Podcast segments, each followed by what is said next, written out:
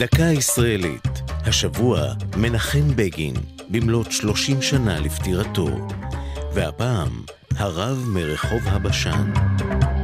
בין השנים 1944 ל-1946 התגורר בבית מספר 1א ברחוב הבשן בתל אביב, הרב ישראל ססובר.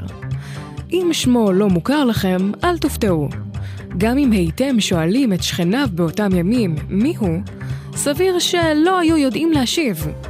אחרים ידעו לתאר אותו כאדם מזוקן, לבוש בגדים רחבים וחבוש מגבעת, שגר בבית מבודד עם אשתו ובנו, ללא שום רמז לכך שמדובר באחד המבוקשים הגדולים ביותר על ידי שלטונות המנדט הבריטי באותם ימים. מפקד האצ"ל, מנחם בגין. לא הייתה זאת תחפושתו היחידה. מאז מונה למפקד המחתרת בשנת 43, נאלץ בגין להחליף שלוש זהויות.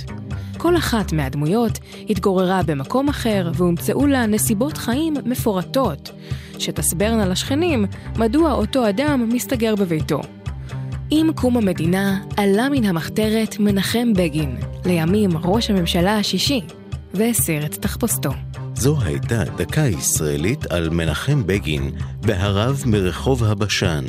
כתבה אחינועם קפון, ייעוץ מדעי הדוקטור מרדכי נאור, הגישה עדן לוי.